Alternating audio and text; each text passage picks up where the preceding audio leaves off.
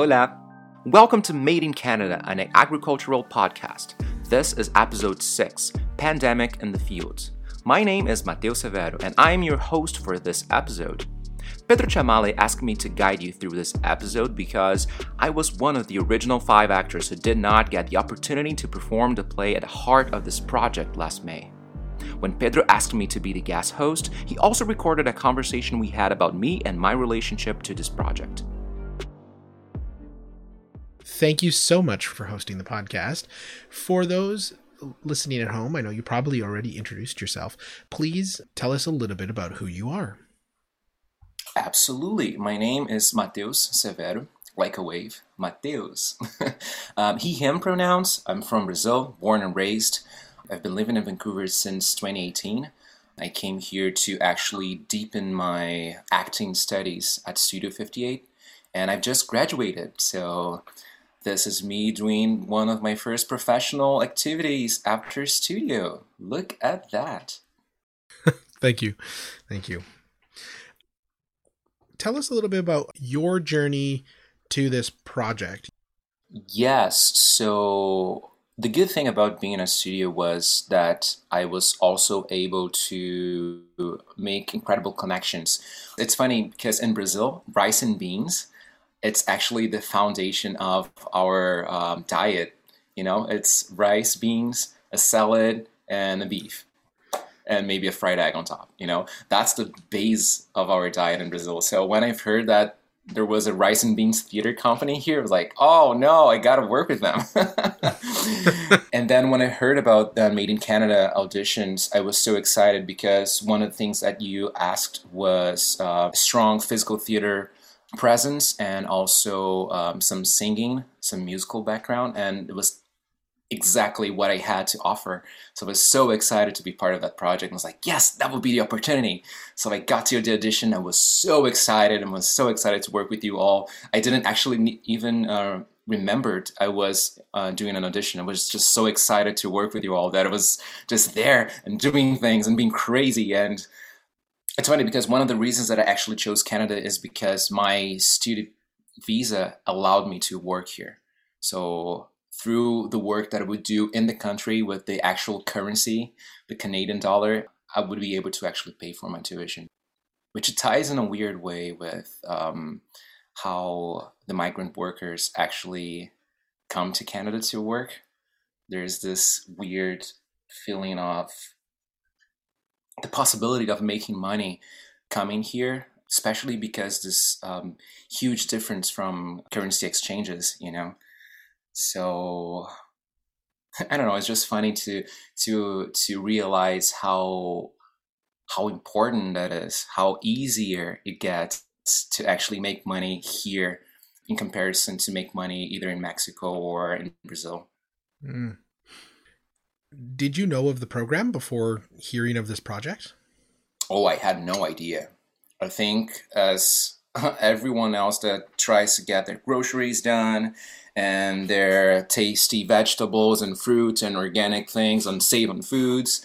I wasn't aware at all of how what what was the the chain of happenings of things that would happen in order to that food to get there.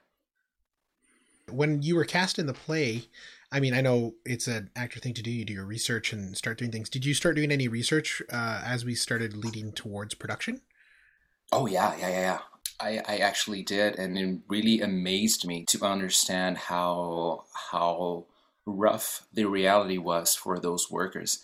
And the first thing that I actually thought by reading all those things was why don't the Canadians want to do that in the first place? Why do they have to actually hire people? Why it's so beneficial to them to hire people from um, another country, especially Mexico? And um, that became very very um, easy to understand when you understand how poor is the quality of life of those workers, how cramped they are in bunk beds. It's not even beds, and it's also so funny to realize that even in one of those interviews that I've listened to already, maybe was um, episode number five or, or something. Um, go check it out, guys. Um, how they were so happy with the most basic things because the workers also knew that it could have been so much worse. What was it like for you to know that these were verbatim stories or stories that were based on actual happenings here in, in the country? It was both amazing and terrifying. amazing in a way that um, I might be saying something very wrong right now, but I don't think like most of us that are actually connected to the project, we actually had that kind of experience. We we have related experiences, perhaps, but we didn't actually have that experience. So it's it was very important to me to know that, to know that the source of the things that we were talking about, the things we we're singing about, they came from a very honest source. So the material was very rich and the material was also very honest, you know, and terrifying because to know that there's 60,000 workers suffering like that and how weird it is um, even uh, the, the, the, first song it, it's always a shock to me every time that i think about that song and how tough it is to actually try to do those things online when you actually don't have the language or don't even have the capacity or um, the resources to learn the language in order to do the, the forms and, and fill out everything and it's it's crazy it's crazy it's absolutely crazy and yet people do it because they need the money yeah. Yeah. Is there something you would love for listeners to take away from this all? That's such a great question. Yes, I do. And that is, I would say to first be a good listener and also to not be afraid of whatever path you are you can actually use the resource that you just learned and share this information. You don't need to be an expert in migrant work issues to start talking about it. I'm just going to do a, a very small um, parenthesis, but I really do believe in energy. I think we all connected in a way. So the more we think about things and the more we share things, I think the more um, the wider, the broader this web of content or web of ideas, the web of synergy in action, uh, but might happen, you know.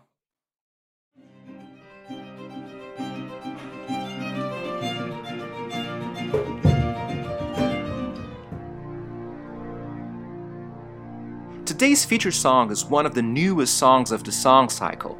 It's called Pandemic in the Fields and it chronicles what was happening to the seasonal agricultural workers on Canadian farms as a result of COVID 19. Pedro and our Spanish language dramaturg Daniela Atiencia spoke with Miriam Garcia Martinez, who was hired last year as a COVID coordinator for agricultural workers on a farm in BC.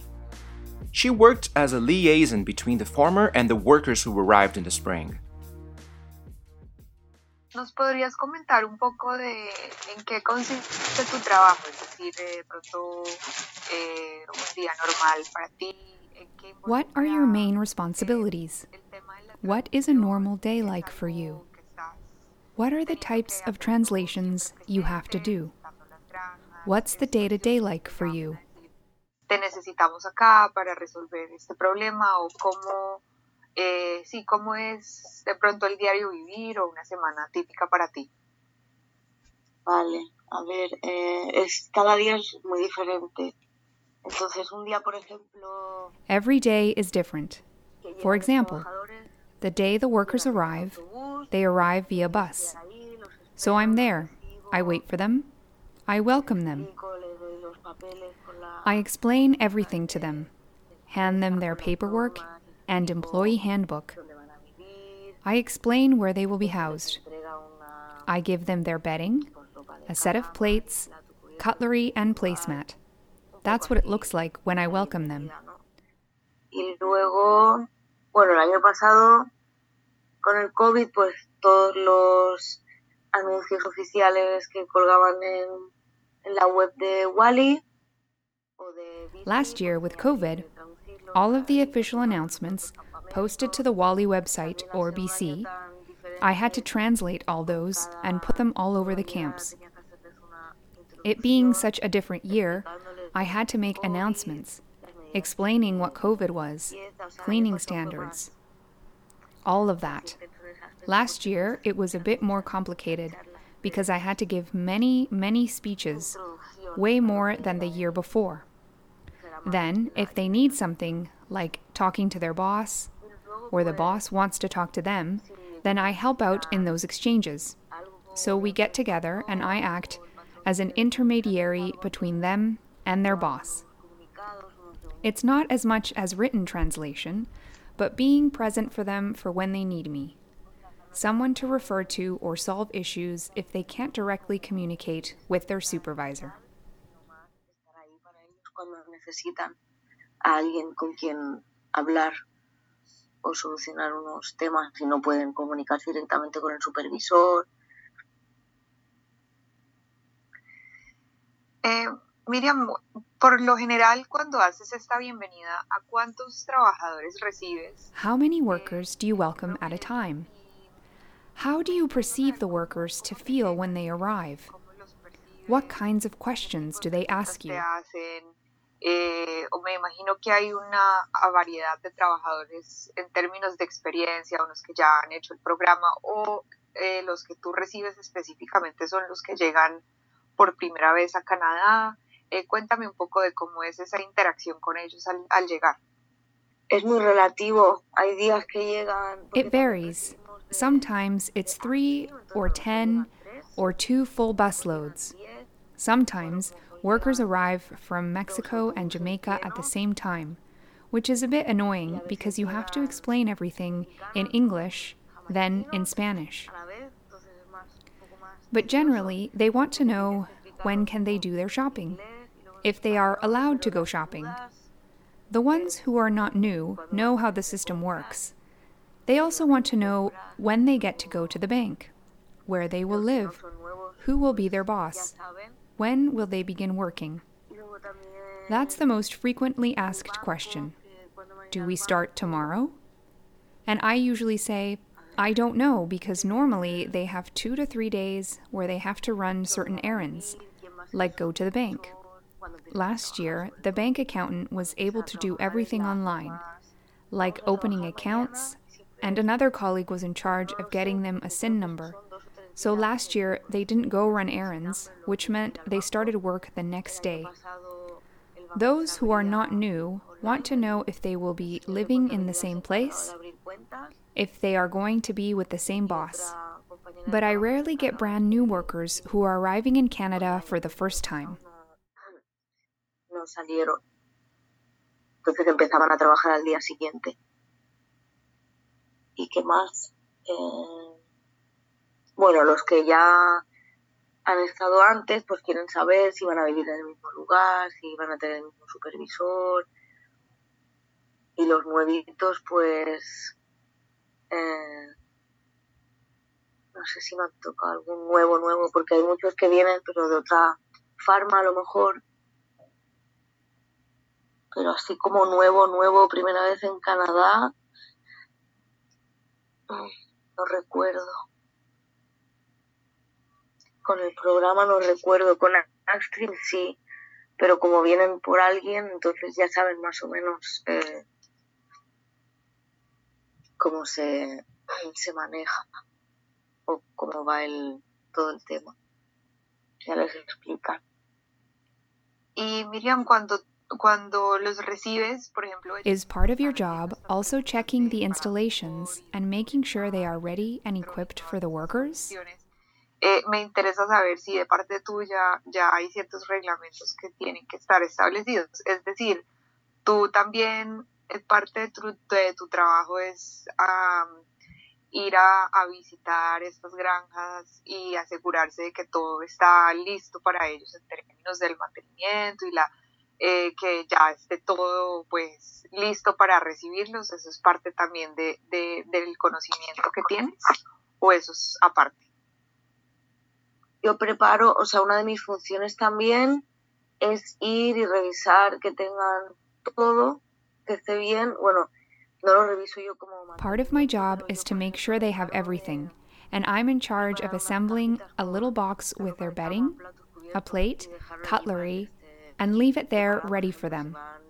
Last year, because of COVID, I had to keep them in my office and hand it to them individually. But last year, I would go first and make sure they had all the cleaning and disinfectant supplies. Plus, all the signs posted everywhere about what precautions to take because of COVID, etc. There are lots of camps, though, ones that are two hours away. Those that are closer, I have more access to them. But the others, well, each manager is in charge of their area, but they are always in touch with me, saying, hey, I need 10 boxes with bedding.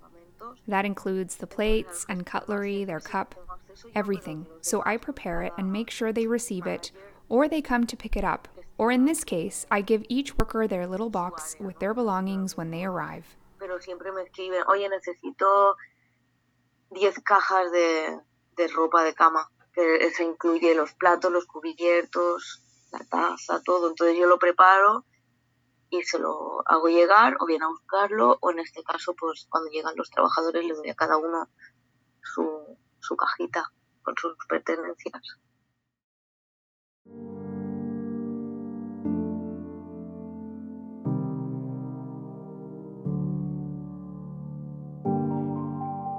Lyrics of Pandemic in the Fields also refer to the insecure and often dangerous working conditions that are inherent in the program's design. Friend of the podcast, Byron Cruz is a veteran of the network of activists and outreach workers who work to support immigrants and temporary foreign workers. He is a founding member of Sanctuary Health and currently works with the BC Federation of Labor. Pedro and Byron spoke a few weeks ago about some of the abuses Byron has observed in the course of his work. It's uh, really have to decide which uh, which stories to tell about what is going on. I can remember the last time that we met, we talked about this um, uh, worker that um, was in one of the farms in uh, in Surrey, who uh, was working with tomatoes. He dropped a tomato. The supervisor or the manager came and very mad at him and he told him, I'm not paying you for dropping tomatoes. I'm paying you for picking up tomatoes. And then he punched him on the face. And the worker was really fearful. There were 40 workers at that time. They were they witnessed this. And that they decided as a group not to do any follow up to this because for them it, means not to come back next year. And this farm is still acting the same. After many years, they still do the same. Uh, when there are inspections going on, they hide it so well. If, if we ask for an inspection, inspection, the inspector will come, and but they will. That is one of the problems with the inspections. Most of the time, the inspections are announced. Then when the when the when the inspector come, everything looks neated. Everything is clean. The managers and the supervisors are acting so well, right? Then the quantity of camera cameras going on in the greenhouses, like total abuse of the privacy of the workers.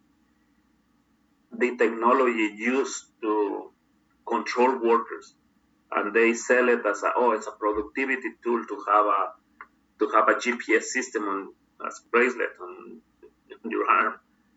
And uh, they say, oh no, it's a productivity tool. It's like a pressing a like you card the machine when you come at seven o'clock. It's not like that. It's like they will control how long you take to go to the washroom. At the end of the season, they add all of these, and they say, "Oh, this, this worker is not productive. We are not bringing this worker next time." Then also in terms of housing, for example, Uh, I remember visiting this house where there was flooding going on, and all the belongings of the guys were flooding. Right? They went to war when they came back. It was flooding going on, and electrical wires there, right? Risk for fires, right? And then it took eight days. They had to stay eight days with uh, that flooding going on and their belongings flooding everywhere. And um, then you have um, workers that were repatriated last year because uh, uh, they received the support of Rama. They, Rama came to support them at the farm. And then the next day, there were pictures of Rama coming to support the worker at the, at the farm. And just the fact of uh, speaking up with, a, with an activist group was enough to repatriate them to to Mexico, right? And um, to them, workers who have to hide their illnesses. A worker from uh, Delta that uh, he had to go to hospital. He was feeling very sick, and he had this um, infection that has been very common recently in the downtown east side. And then the health authority had to follow up with the farm and the farm instead of supporting the worker with the, with the necessary uh, medications, antibiotics, and things like that, instead of that, the farm owner decided to send him to Guatemala with no medication. We had to send the medication actually here to him. Also, they had to hide their illnesses. Last time there was this worker playing soccer one of the activities in Delta. He was, uh, uh, we had to take him to the hospital and he asked the doctor, "Please don't don't cast my my leg. I cannot keep my leg cast because the owner will, will uh, he will send me back to Mexico." Then he was with strong pain medication for a few weeks, and every time that he was in front of the the supervisor or the manager, he had to act normal, and he was in extensive pain, right? Also, the during COVID time, the fact that many farms did not allow the workers to to go and get food from the market. They stayed weeks without uh, having access to food. We, we they called the different groups. We had to bring food to the farm and at night, other times where we could bring it. And uh, yeah, lots of abuses going on. That's why when I said my work as an educator is to talk about the rights, I can talk about the rights the rest of my life, but if those rights, if uh, if people don't have a permanent immigration status, a permanent residence, this right don't mean anything, because um, the only protection is having a permanent residence. The tied working permit doesn't allow workers to have freedom at all. No, there is no freedom that's why at national level, we keep telling the government you had to do a reform of this program. Open up uh, permanent residence upon arrival. People should have the right to apply for permanent residence. And uh, also workers who have been here for, there are workers here for 30, 40 years coming every season. Many of them were never informed that they can ask for a pension when they retire. They were paying, they have been paying 40 years of EI. 40 years of EI. And then do they ever use that employment insurance? Never. They never use it. They, this money was taken from them all these decades without returning that to them. We, probably you, probably me, we can have that possibility of going to unemployment and getting that support, but they can't.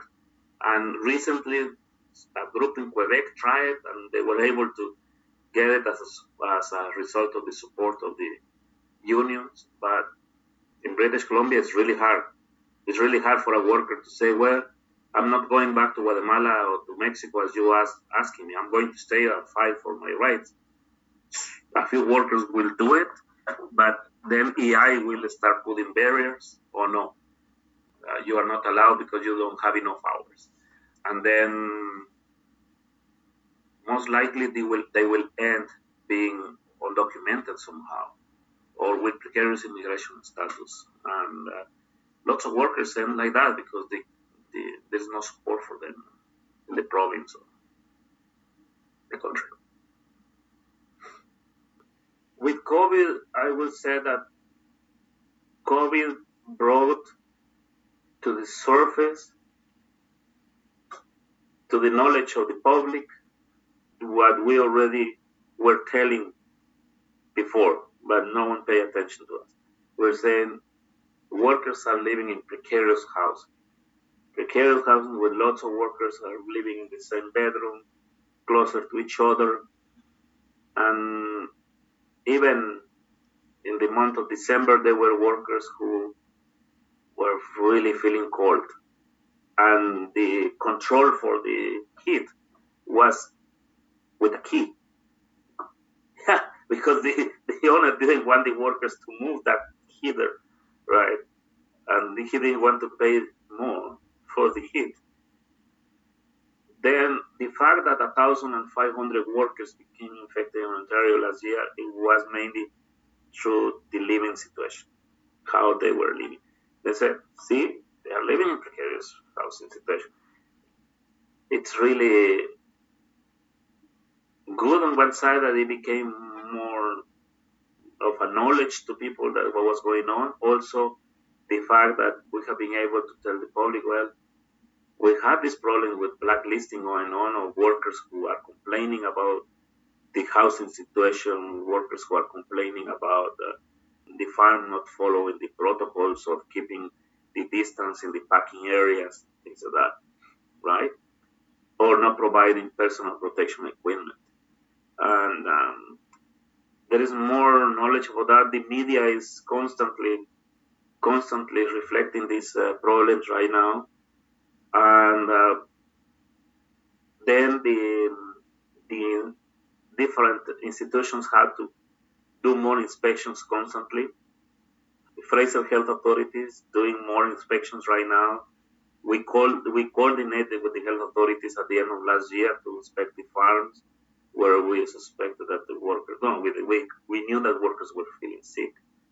And then they conducted testing, massive testing, and all the farms that we uh, told the, the Fraser Health Authority, all the farms have COVID. What I'm saying is that other institutions also, like uh, also workers' compensation, conducting more visits to the farms. The federal institution called Integrity Services. Integrity Services is in charge of uh, they have a phone line where workers can complain. Unfortunately, it was useless, still, still useless, but at least they, they are coming to the meetings right now and saying, oh, we, we want to open up and see how we can support better the workers. Uh, they were doing virtual uh, inspections. How do you do virtual inspection? Can you, like, asking the owner, could you please show me where the workers live? Of you are going to show your best bedroom. Where the workers live. Then uh, there, this is an effort to change that and to do more useful inspections.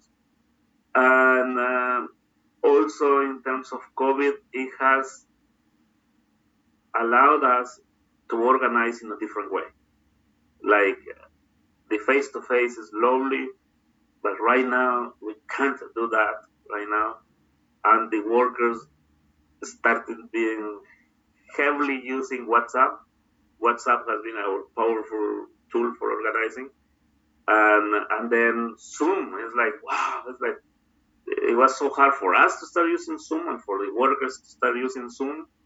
And we are getting used to it. And uh, we are meeting right now on Sundays with the workers uh, via Zoom, via WhatsApp. It's amazing. It's like uh, we can access 500 workers with single phone calling or single messages on WhatsApp, right? And immediately getting response from. Uh, now the, the workers are trying uh, to have more a voice in terms of telling the federal government what is going on. And that has changed that has changed, and we expect other small gains this year in terms of um, access to, to healthcare. And uh, we will uh, keep up and uh, with the National Day of Actions and keeping up for the demand of permanent residents. Vaccination is a different issue and very related to COVID. Workers being afraid of testing for COVID because the what can happen to them in terms of uh, is the company bringing me back next year if I get COVID this time. Uh, if I complain, they might not bring me back, or not having access to mobile testing for COVID. Mobile testing should be available for workers, and um, also for undocumented workers, right? Because undocumented workers might be afraid because the testing site. If you go to the Vancouver Community College testing site, the Vancouver Police Department is at the entrance of the testing site. For an undocumented worker, going there it's impossible, right? Then, uh, and then some of those barriers for being tested are also barriers for vaccinations. Then, our recent letter to the federal government, we are asking for availability of COVID uh, vaccinations for workers not as a mandatory. We are asking for availability, but not to be mandatory. We are we are asking it as a right.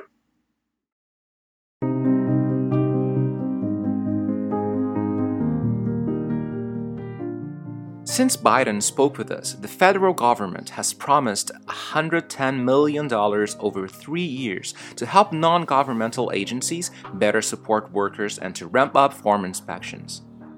It has also offered a kind of lottery for new permanent residencies, or PRs as they are called, but only a tiny percentage of the seasonal agricultural workers are eligible to apply for very few spaces. Okay, before we hear the whole song, let's eavesdrop in the conversation between Pedro and composer Michelle Cutler as they talk about some of the behind the scenes work they went into the song's creation. Hi, Michelle. Hi. All right, Pandemic in the Fields. We're on the B side. If you've bought the vinyl, you've now officially flipped You've the album flipped over. over. Or maybe you're just too tired and you just put it back in the sleeve and you listen to it later. Yeah, your your prerogative. So this song, we call it our our Les Mis song, although it has doesn't sound at all like Les Mis. Not nothing like Les Mis. but Yeah. um, it is. So this is another song that was written, obviously now. It's one of the newest songs I've written. I wrote three new songs for the song cycle. yeah. This one is the most about COVID, as you'll hear. Um, where do the lyrics come from? This one. Again, this one is from a mixture of news articles and quotes. So, So nobody told us what COVID really is. Is a quote from a quote quote from a worker yes and, and um i think a pandemic can what is it spread at any time on a farm is a quote Yeah. from from a for reporter right? Mhm. and so it's it's news article text and a mix of the two. And so i kind of arranged it that way knowing i wanted to hear some voices of this not knowing how epic this song was going to be. And to be honest like in rehearsal brought many tears to my eyes for the way you arranged it vocally with you know group stuff to singular AJ singing stuff and then just pulling away all the instruments at moments and I feel like this one really pulls me along emotionally also where it is in the album just like you've been hearing all this stuff and then you, I feel like we really hear the workers voices in this one like this is one where I I feel like we've added a bit of like in tennis we add a bit of attitude and like it's a fun even though it's like a little bit like bitey Mhm. but this one really is like I feel that emotion in those interviews that were was gotten Mhm. in the song. Yeah. And Yeah. musically, so what's happening here? Sorry. Musically. what's happening here?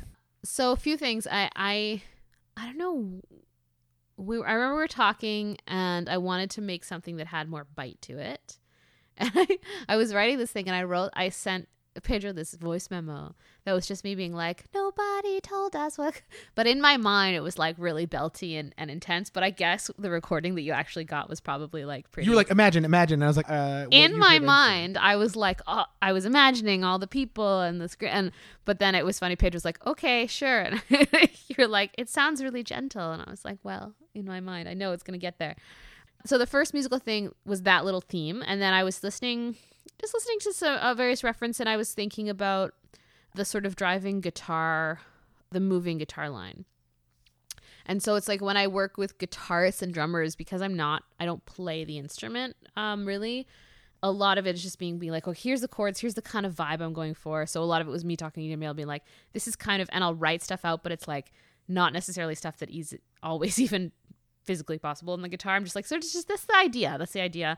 And so uh, the idea of a fast moving line, but with a a solid bass, like a slower. Yeah, I remember you playing specifically when you were talking to the band a Mariachi El Bronx song. Yeah, yeah. Which, if you listen to it, is very like a very completely different song, but it has it has this sort of thing where there's like a lot of fast texture going but then a really solid beat underneath. So I think that that was that was sort of an inspiration in terms Mhm, of that. mhm. And so we have this sort of more fast moving guitar line and then a really even bass line and percussion line and then uh, the sort of vocal part sits on top of that. And so that's where we started with that.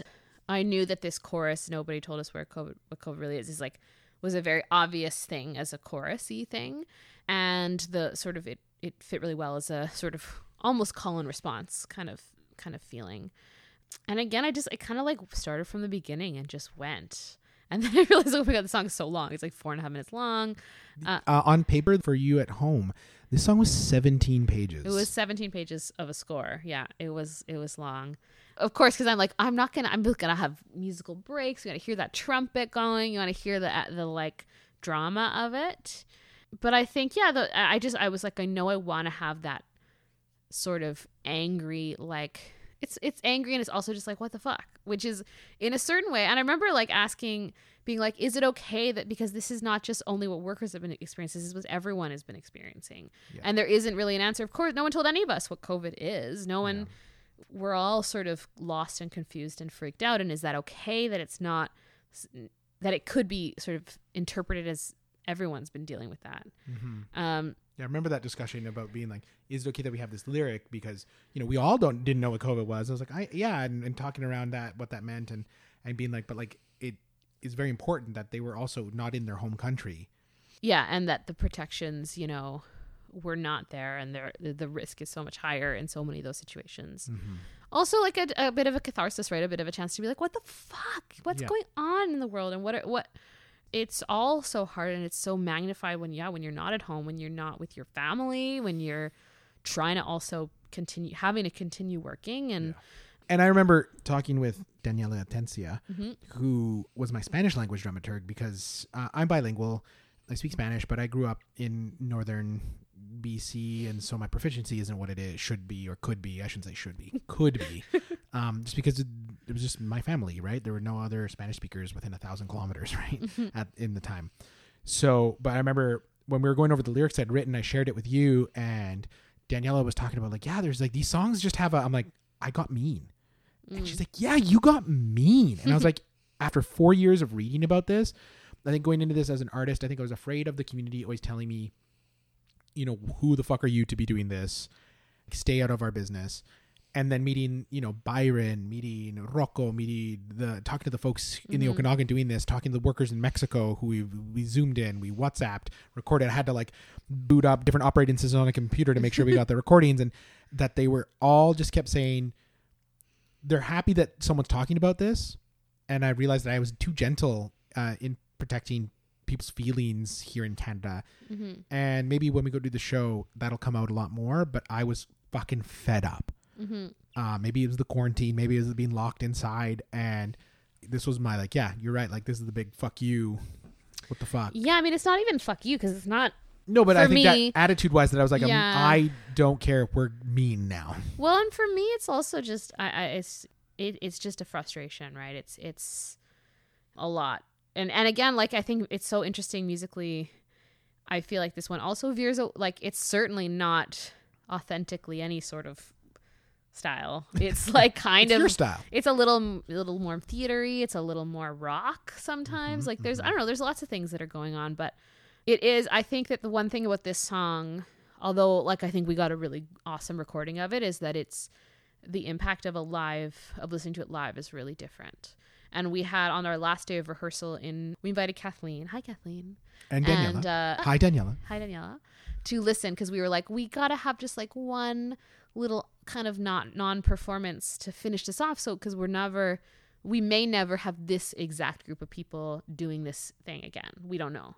So we did the whole thing. It was 40 minutes of, of music for them in the room. And this song particularly was very impactful. And I think that there's a, there's a, something about the live performance of this that's really special. And that I, um, I hope we, we captured a lot of that, but I, I think that it really lives in that, that on stage thing.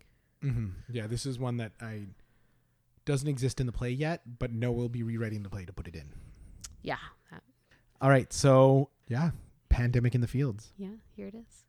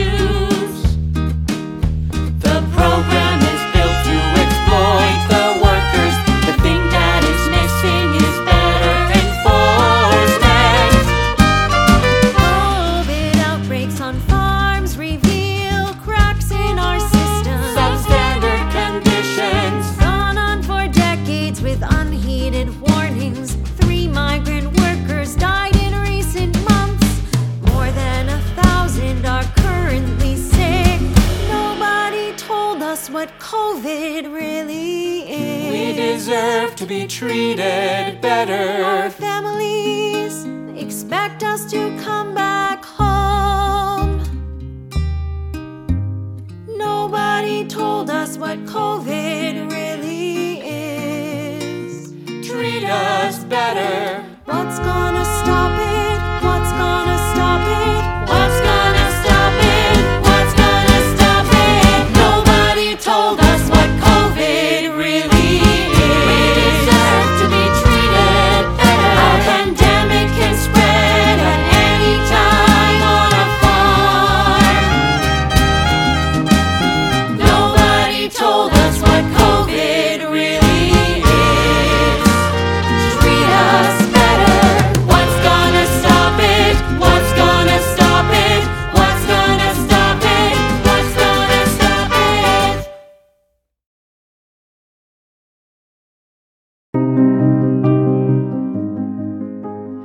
for listening. Obrigado. Muchas gracias.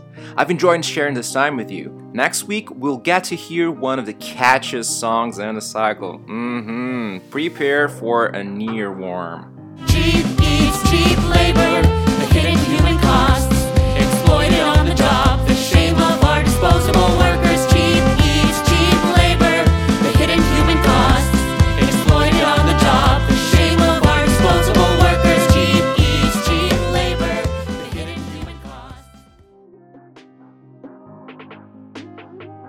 Made in Canada, an agricultural podcast, was written by Pedro Chamale. This week it was hosted by me, Mateo Severo. It is edited and co produced by Kathleen Flaherty and is produced by Derek Chan and Howard Dye of Rice and Beans Theater. Spanish translation by our Spanish dramaturg Daniela Atiencia. Thanks to Playwrights Theater Center and to today's guests, Miriam Garcia Martinez, Byron Cruz, and Michelle Cutler. Thank you, thank you, thank you to all the funders and donors who made the Song Cycle possible the Canada Council for the Arts, the BC Arts Council, the Province of British Columbia, and the City of Vancouver. You can find out more about the podcast and Made in Canada, an agricultural song cycle, or support us and purchase the album at micsongcycle.ca. That's micsongcycle.ca. Also, if you're enjoying this podcast, please like and subscribe wherever you get your podcasts. And we wouldn't say no to you recommending us to your friends. Bye bye.